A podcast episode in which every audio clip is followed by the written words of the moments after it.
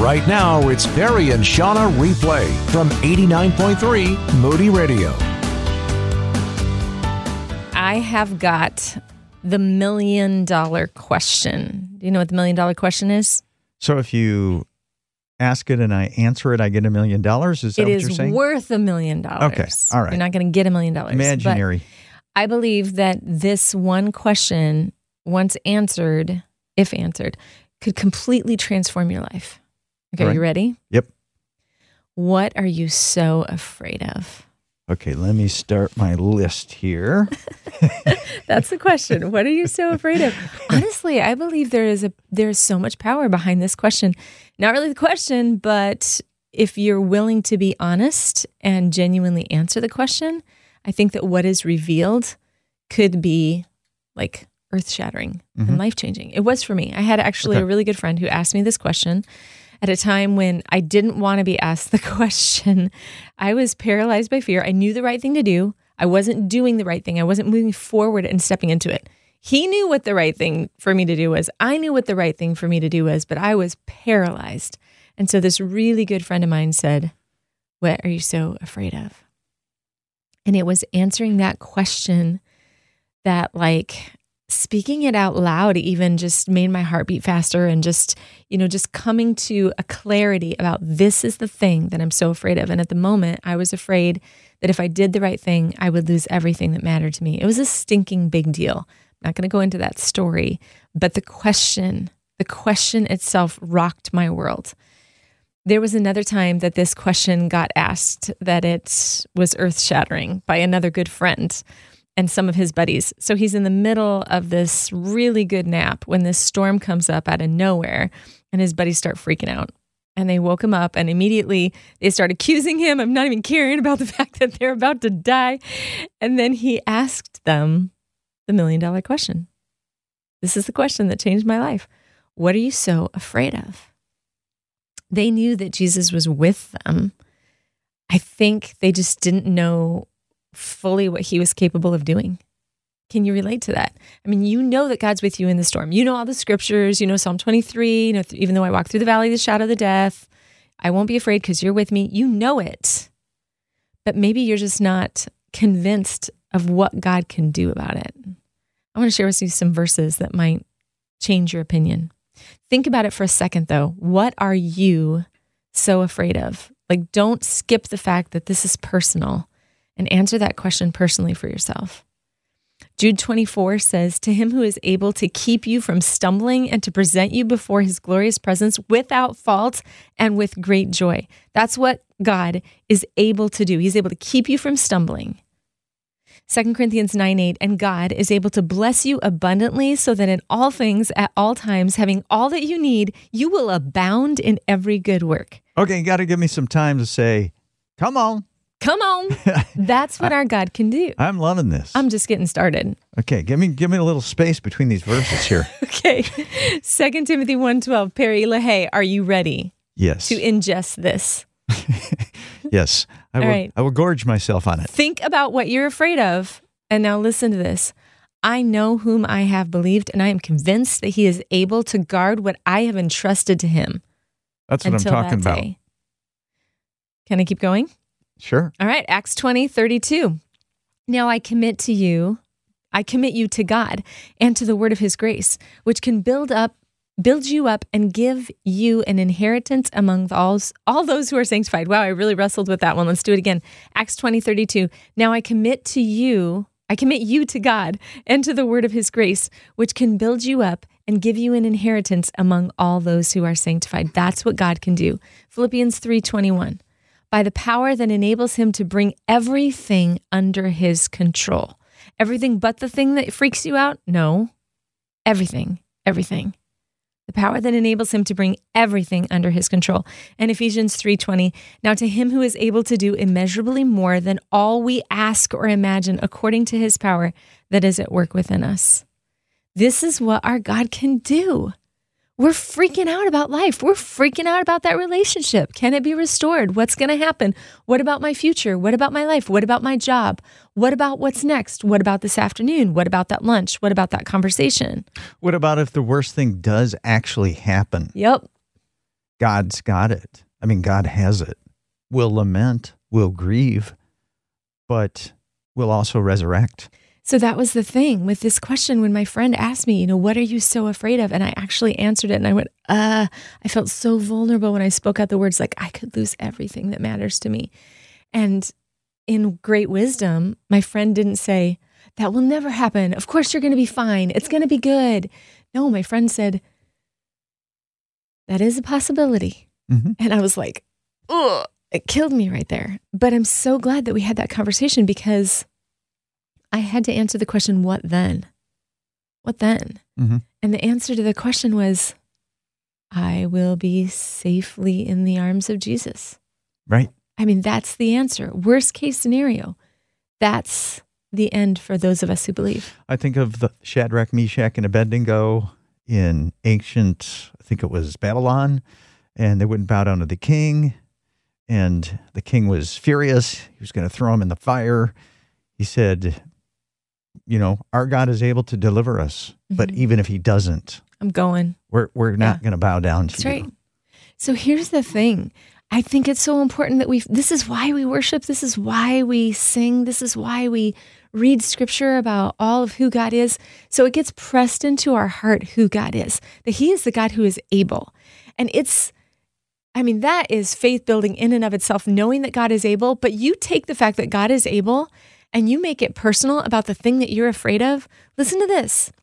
The God who is able. This is what he says to you and to me this morning. Isaiah 41 13. For I am the Lord your God, who takes hold of your right hand and says to you, Do not fear, I will help you. So don't be afraid this morning. The God who is able is here. He's your God. He loves you, and He's here to help you.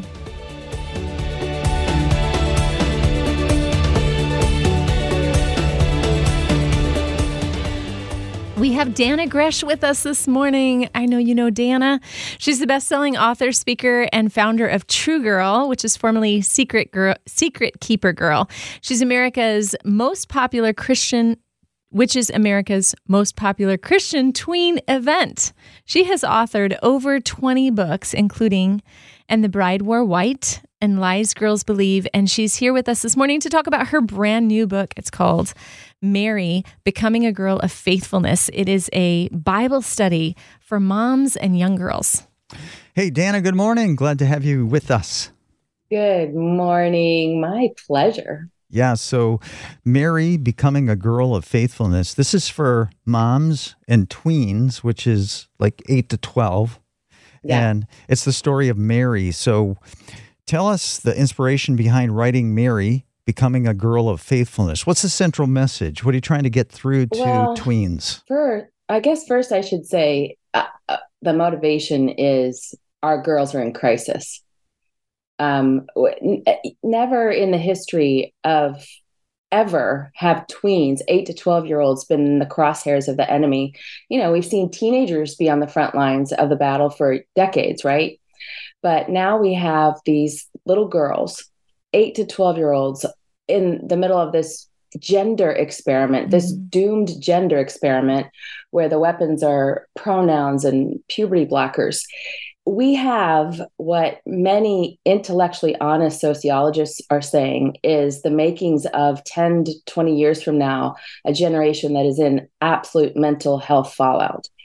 And so, um, my motivation in working with these eight to 12 year old girls is that we not only equip them to not fall prey to these incredible lies. I mean, just nonsensical. What's happening right now in our culture, you do not have to be ashamed when you sit at a dinner table and the conversation comes up and you say, you know, I think when I'm talking to someone and they want to be called a plural pronoun, that that doesn't, it's not logical. And so, I mean, but it's incredibly confusing for an eight or 10 year old. Mhm. Um, and so I want to be there on the front lines with them. I want to tell them what truth is. That doesn't mean we have to talk about the counterfeits always. but we have to be so girding them and rooting them in biblical truth that the confusion is at bay. And in 10 and 20 years, when the mental health fallout is here, they're on the front lines as the rescuers. Mm. That's what motivates me. Yeah. I mean, the they're really getting the message you get to decide what truth is. Truth truth is mm-hmm. you're the holder of truth, which is yes. a huge responsibility. That would terrify me at eight, nine, ten years old, right? Like I'm responsible for my own truth. And so this book about Mary and her faithfulness, I, I got to believe that a part of that story and a part of the study is there's a truth that exists outside of yourself that you don't have to actually figure all that stuff out on your own. There is a place right. rock solid you can go to. And it's so much more comforting to go to the Lord, to go to Jesus and be like, what is truth? Who am I? Who are you? Who is the world? Um, making it up on our own is confusing. But when you become faithful to what God says is true, there's so much peace in that. And Mary did that. You know, nobody really ever thinks about the fact that Mary probably had life plans, right? Yeah. She probably had like figured out what she wanted to do with her life, what she was good at. Um, she knew she was going to be marrying to Joseph. She knew that she was going to be a wife and a mom. But then an angel shows up. I mean, think about that and says, Hey, different plan. And she says, Yes, Lord. Mm. Okay, let's do this. Yeah. What if we did that? What would our world look like if we raise women of faithfulness, if we became women of faithfulness and men too?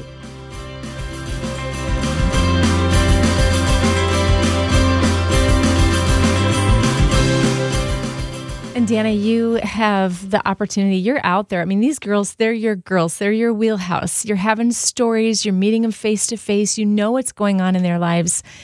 What are some of the personal stories, like the personal experiences that led you to writing Mary, becoming a girl of faithfulness? Well, it really was just um, seeing so many of them start to get confused about building their own truth and thinking that the world the world's mantra that you can be whatever you want, whoever you want, however you want. That's really not true. God's word tells us that we were created for his pleasure and his glory, not our own glory. And in my own life, when I've lived for my own glory, I have found that that is a hollow well, a, a an empty cistern, a cracked well. It's not fulfilling. Um, but when I live my life to glorify Jesus, when I live my life in obedience to the Lord, I find my day is just better. Like this morning, I got up, you know, you guys have an early wake up call. I got to tell you, you're a little insane.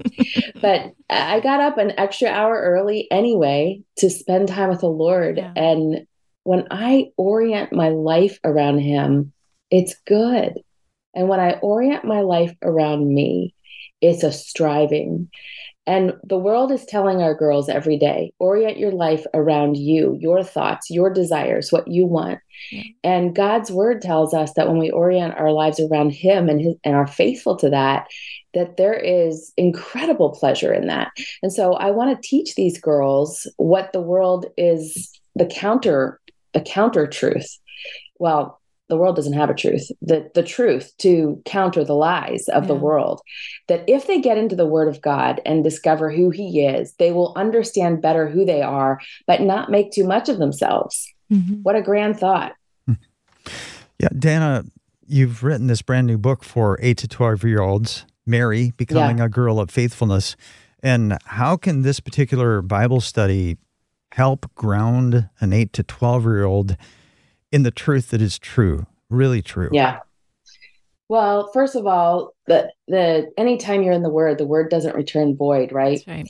And I don't know if as you're listening, did you have time in the word today? I was blessed just listening to you read Psalm 130 a few minutes ago. Mm-hmm. Like my soul stood at attention and my heart felt mm-hmm. different and my spirit relaxed and relaxed into that piece of it.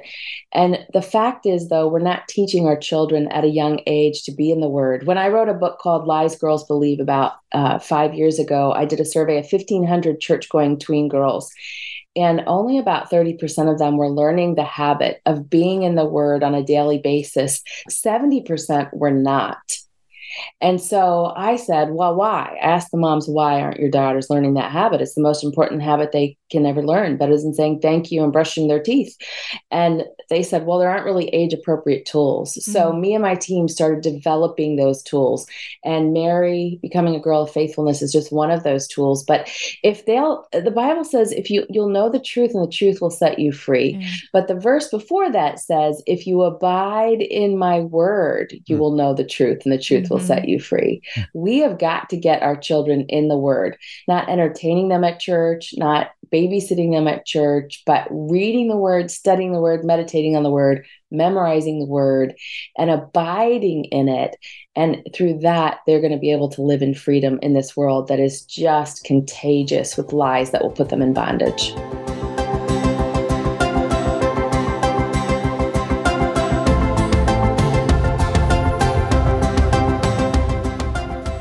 Well, we see a lot of deconstructing of faith mm-hmm. in today's culture. And I think that there is some legitimacy. I've had to deconstruct some of my faith. I think sure. that, you know, when you grow up in a culture, there's stuff that gets stuck to your faith that's not part of your faith. And so there is a good side to deconstructing, but we don't want to deconstruct to the place where there's nothing left. Right. And so my my thought is that I wonder if some of the deconstructing that is going on is that we taught our young kids that Christianity is about being a virtuous person, about being a moral person. Mm. Certainly, it's not, you know, less than that, but it's way more than that. And it starts with the gospel and the beauty of Jesus and the fact mm. that there's nothing we can do to earn his love and that Christianity is not about being a moral person, about being good enough to get God to love you. I just wonder, I'm wondering out loud, is that part of why some of the deconstructing is going on? Yeah, I think, you know, from the very beginning, uh, Adam and Eve were told, don't eat that tree, right? And then when she starts talking to the snake, she adds a rule, um, or he does. They start talking about, oh, she can't even touch it or she'll die. Right from the very beginning, we have legalism, right? Right from the very beginning, we have something worthy of deconstructing. no, mm-hmm. let's go back to what God actually said. And so we're really good at adding to God's word with traditions and rules. And, you know, when it came to um, these tween girls, the eight to 12 year olds, I did a study a few years ago and I was saying, Do you know God loves you? And they were so quick to say yes. They knew God loved them. Mm-hmm. But then I'd say, when God when you go to school, does God love you? When you are reading your Bible, does God love you? When you go to church, does God love you? When you're with your brother and sister, does God love you? And then when when you sin, does God love you? And they were very quick when the word sin came up to say no. Mm-hmm. They doubted God's love when they sinned. And I really do think that one of the problems with deconstructing right now is that we're not acquainting our kids with a love relationship with Jesus. Mm-hmm. Like he loves you. He's mm-hmm. crazy about you. He you are the apple of his eye. That means that if you could see his eye, you would see your image reflected back in the pupil of his eye. Mm-hmm. That's what it means that you are the apple of his eye. And so we really do have to when we're raising our kids not just teach them to obey God, but to know that they're loved by Him. Mm. You know, one of the things, Dannah, that that I take from my teenage years that were really rocky in terms of my following Jesus was that I experienced the presence of God. I experienced mm-hmm. the love of mm-hmm. God. The gospel wasn't necessarily communicated to me really clearly, but I experienced the Holy Spirit. And so when I went to a secular college and I began to hear secular humanism, I just mm. thought, there's no way this is true. I've experienced God, I've experienced the gospel. Yeah, exactly. And that's like, you know, when I spend time with the, the, Lord in the morning, I am amazed. It takes me 20 or 30 minutes in till I stop thinking about my stress and my to do list.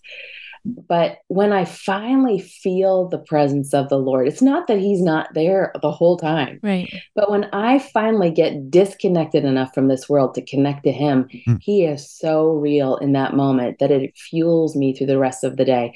And the point of getting our kids to study the Word or pray or spend time with God is not to study the Word and pray and spend time in God's Word, it's to experience Him. Mm-hmm And we've got to get them in that place where they experience Him so that it's real, so that when they do hear the counterfeits, they don't make any sense.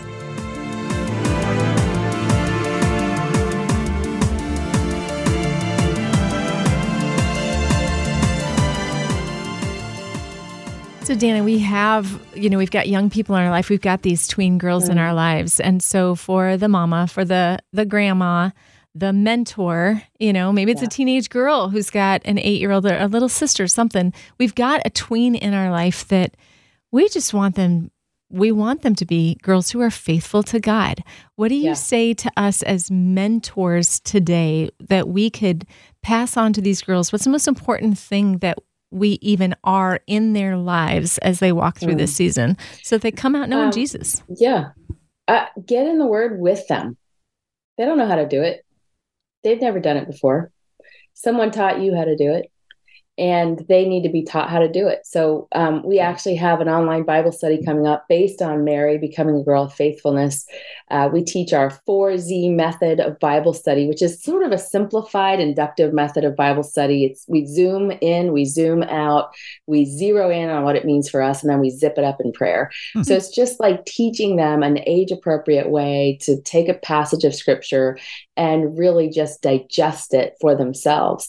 But you know, if they're eight or nine or 10, they probably can't do that on their own. If they're 11 or 12, they could come to my Bible study and get through it. But it's so much better if someone's guiding them through it. Yeah. So, um, in fact, uh, it starts in October, but I have a, a, code, a Revive Our Hearts listeners code okay. that saves 20% off. So if you go to mytruegirl.com and register for the Bible study for you and your favorite tween, you can save 20% by just putting in the code ROH for Revive Our Hearts. But get in the Word and then live it out with them. You know, as I was studying Mary, um, one of the things that really stood out to me is a faithful girl worships when she feels like whining. So, what does mm-hmm. Mary do when she finds out? She says, Yes, Lord, I'm going to be the mother of the Savior. Okay, whatever your plan is, knowing this means um, I could be stoned, right? So this was not an easy thing that Mary was saying yes, Lord, to. And she runs off to her friend Elizabeth, her cousin Elizabeth. Um, what does she do? She sings, she worships. She doesn't whine. And we live in such a victim culture right now. Mm. Um, and uh, gosh, trauma is real. Uh, bad things are real, but also we have to be to decide if we're going to be the victim or the victor. And Mary exemplifies for us that when you feel like whining, that's not what you choose. Mm. It doesn't mean you don't grieve for a moment. It doesn't mean you don't say what's real. It doesn't mean you don't speak the truth about your circumstances, but you rise up and you worship. What if we were like Mary and our granddaughters and our daughters saw that and we worshiped instead of whining? Wow. Mm. Walking mm. it out. Sometimes it's better caught than taught, isn't it?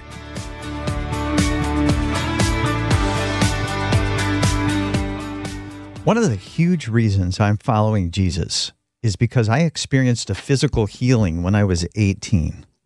I believe God works miracles, but I have experienced way more hardships and troubles and trials and sufferings than I have miracles. Heaven has broke into my life, but we're not home yet. We're still waiting for Jesus to come and make all the sad things true. We've tasted heaven, but on this side of the kingdom fully come, we're not exempt from suffering. But we have an amazing opportunity to show our suffering world, and our world is, is broken. We have an amazing opportunity to show our suffering world how to suffer well, to show that suffering is not meaningless. I think most people think, outside of faith, that suffering is meaningless. When we suffer well, we give the world a window into hope. Mm-hmm. My friend Rod Van Solkema got me thinking of Job and how to suffer well. Job's suffering started when he lost all his wealth. He was a very rich man. He lost it all. Then suffering buried him with the loss of his children. Then he lost his health. Only his wife was not taken from him, and she said, Job, why do you still trust God? Why don't you curse him and die? Thank you very much. Job lamented massively. He wrestled and argued and complained and screamed out why to God. And even in this, Job shows us how to suffer well because God can handle it. Mm. And God wants us to wrestle with Him. And God wants us to cry out to Him and pour out our heart to Him.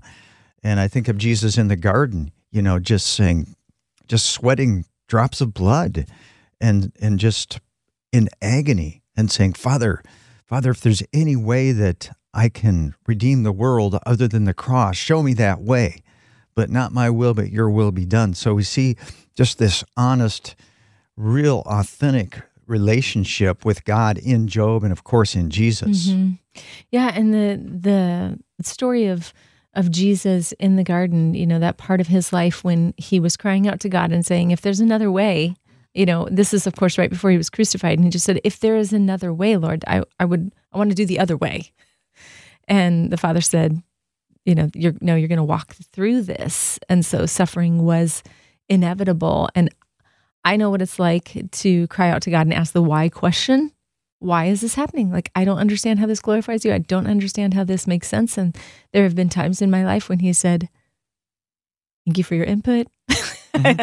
I love you, but we are going to walk through this and I'm going to walk with you through it. And there are some backgrounds that might question if that is, um, you know, that if you're not seeing the miracle or you're not seeing the breakthrough, that you just don't have enough faith. I would point them to Jesus's conversation with the Father in the garden. I mean, was Jesus lacking faith? Is that why he didn't get what he wanted? I don't think so. I think Jesus had perfect faith, but God had a plan that he was working out and he was committed to the plan. And this was the only way for him to save you and me. So there are times in our suffering when being honest with God and being lamenting lamenting with God is is such an important part of vulnerability and relationship and being honest with him. But the lament isn't a formula for getting what we want. What if a coworker or a classmate or somebody in your neighborhood is not a believer and they know you're really hurting and they know you're really suffering? First of all, that you would share that with them would be amazing. And then just sharing with them how you have a lot of questions. You don't have all the answers. Mhm. And it hurts. But I trust God. Yeah, that's the witness right there, right? Is like I don't even know how this thing is going to shake down, but I know that my God is good, and I am I'm not going to walk away from Him. I'm going to lean into Him hmm harder than ever before, and trust that that He's got me, and and the, these things are all going to work out. That's it. Job gives us some other gems in his suffering as well. Job 121 he says, "The Lord gave, the Lord has taken away. May the name of the Lord be praised." Mhm. And in this I hear him saying, "The reason I live, the reason I live is not for my comfort and my health and my wealth and everything I mm. have, although this hurts, this horribly hurts, but the reason I live is to worship God. I'm going to worship Him, whether it's really hard or whether it's really great. Yeah. And I think this challenges us because I know in my own life that comfort itself can be an idol. Sure. It can be a God. I just Same. I want peace. I want everyone to get along and I just want everything to be okay. I want you to be okay with you and you to be okay with me and me and you to be okay and like I just want peace all the time. Yeah. And and that has been a God that has kept me from doing what my God wants me to do Hmm. because I think I'm I'm you know keeping things all nice nice. Well, thanks for being honest because then I don't have to be. You don't have to be honest. I don't have to tell about, you know, the things that I try to make God in my life. No, that's that's that's so right. Then in chapter 13, Job says, another gem, God may kill me, but still I will trust him. And this this just says Job Job believes that there's something greater than life itself. It's God Mhm. that it makes me think of, you know, so many passages. God, your love is better than life. If you try to save your life, you will lose it. If you lose your life for me, you'll save it. Mhm. There's something m- worth more than my life itself. The pearl of great price. Yeah, yeah. It's the living God. And Job was saying, you know, God may kill me, but still I'll trust him because if he kills me, if he allows me to die, I, he said it. If he kills me, if he kills me, I know I'll see his face.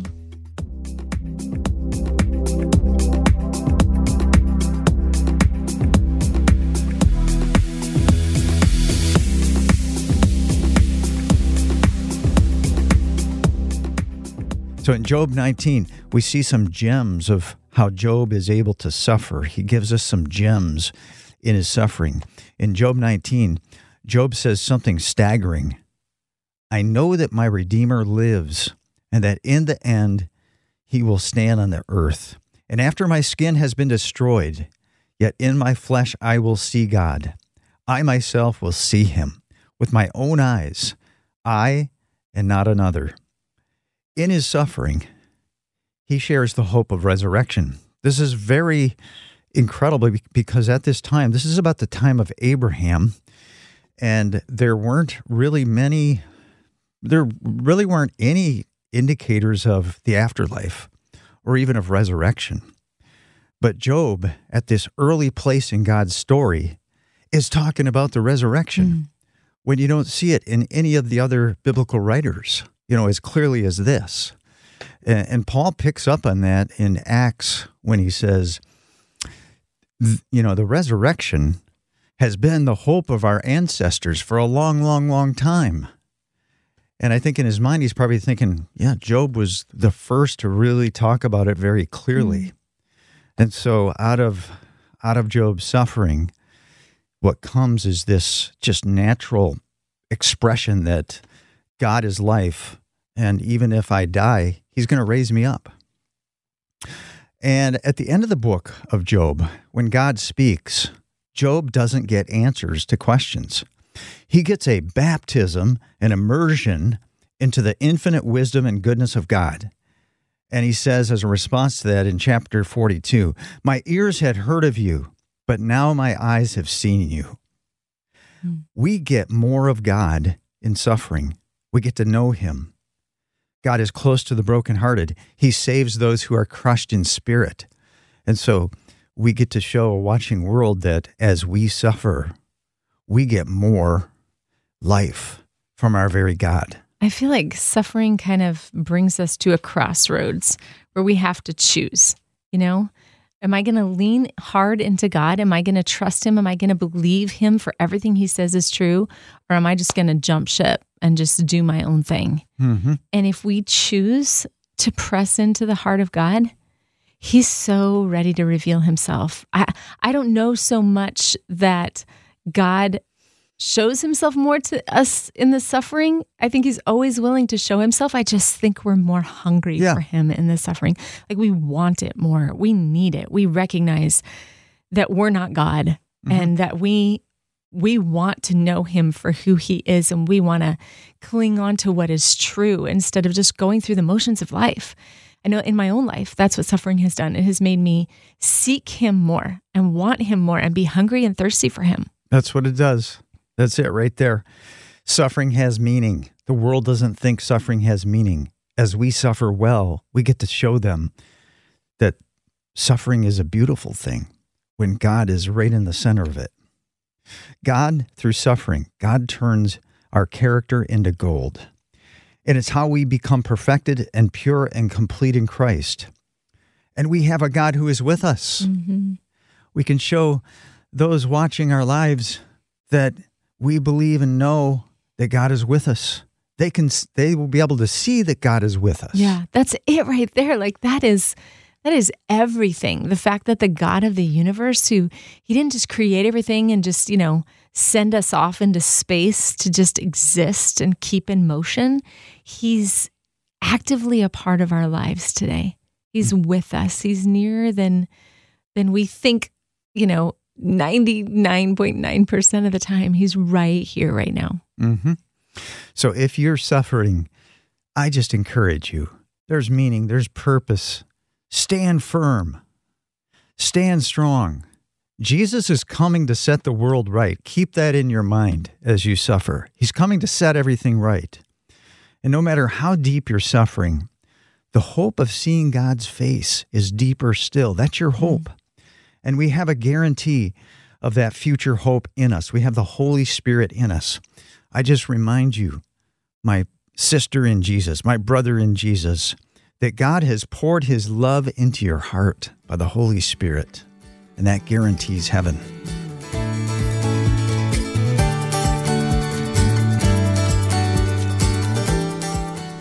God loves you so much and He's got really good plans for your life. I know we send that message to you. We speak those words to you and over you again and again, but I think that we need to hear it like on the daily. So, not going to get tired of saying it.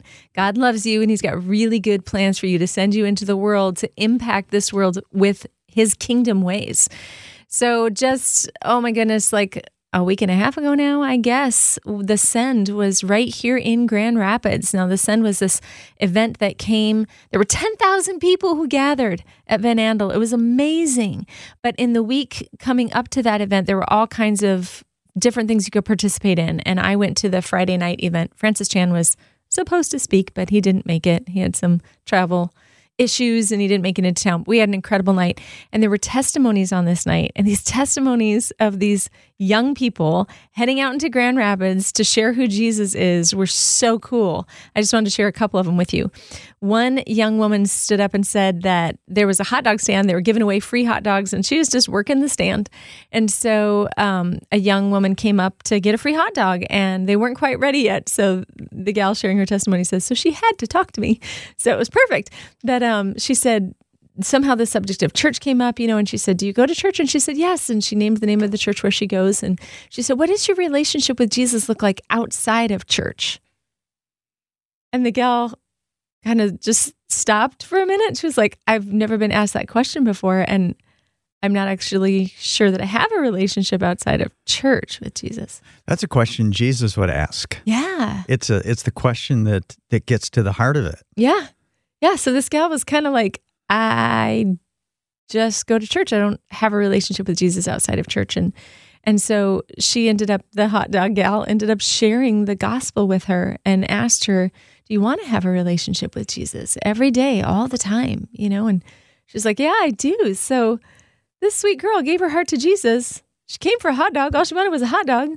She left with salvation, mm. eternal salvation. It's just a cool story of of what's happening here in Grand Rapids. Kind of like the woman who came for a drink. Yeah. But got a whole lot Walked away with living water. Yeah. Yeah. That's, that's a pretty sweet deal right there. And then there was another testimony.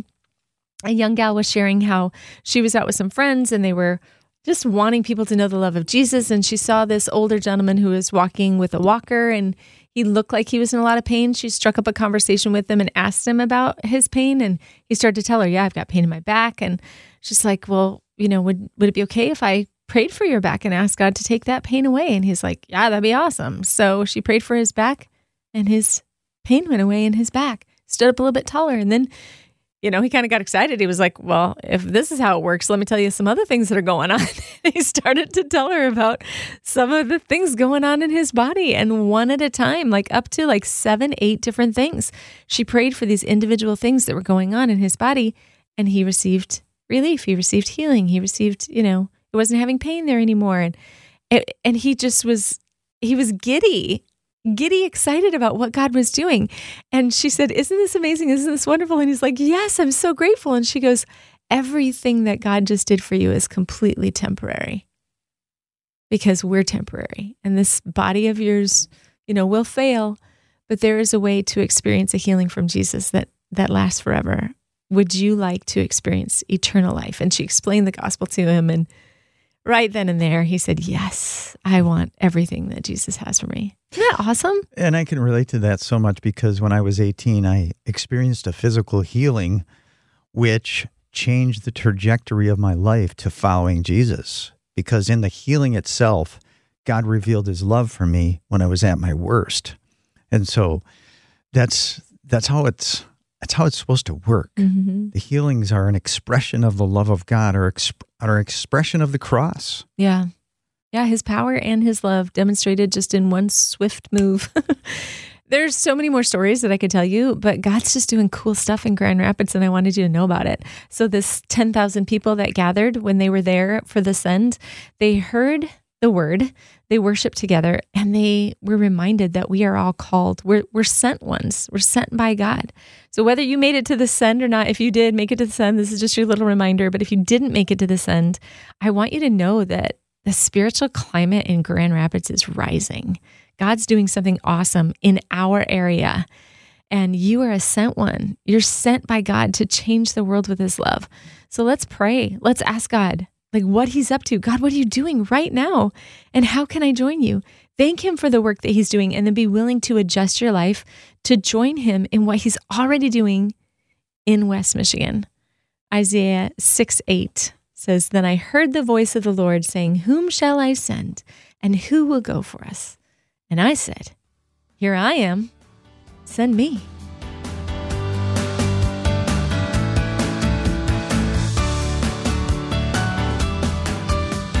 Thanks so much for listening.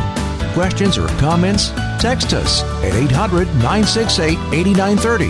That's 800 968 8930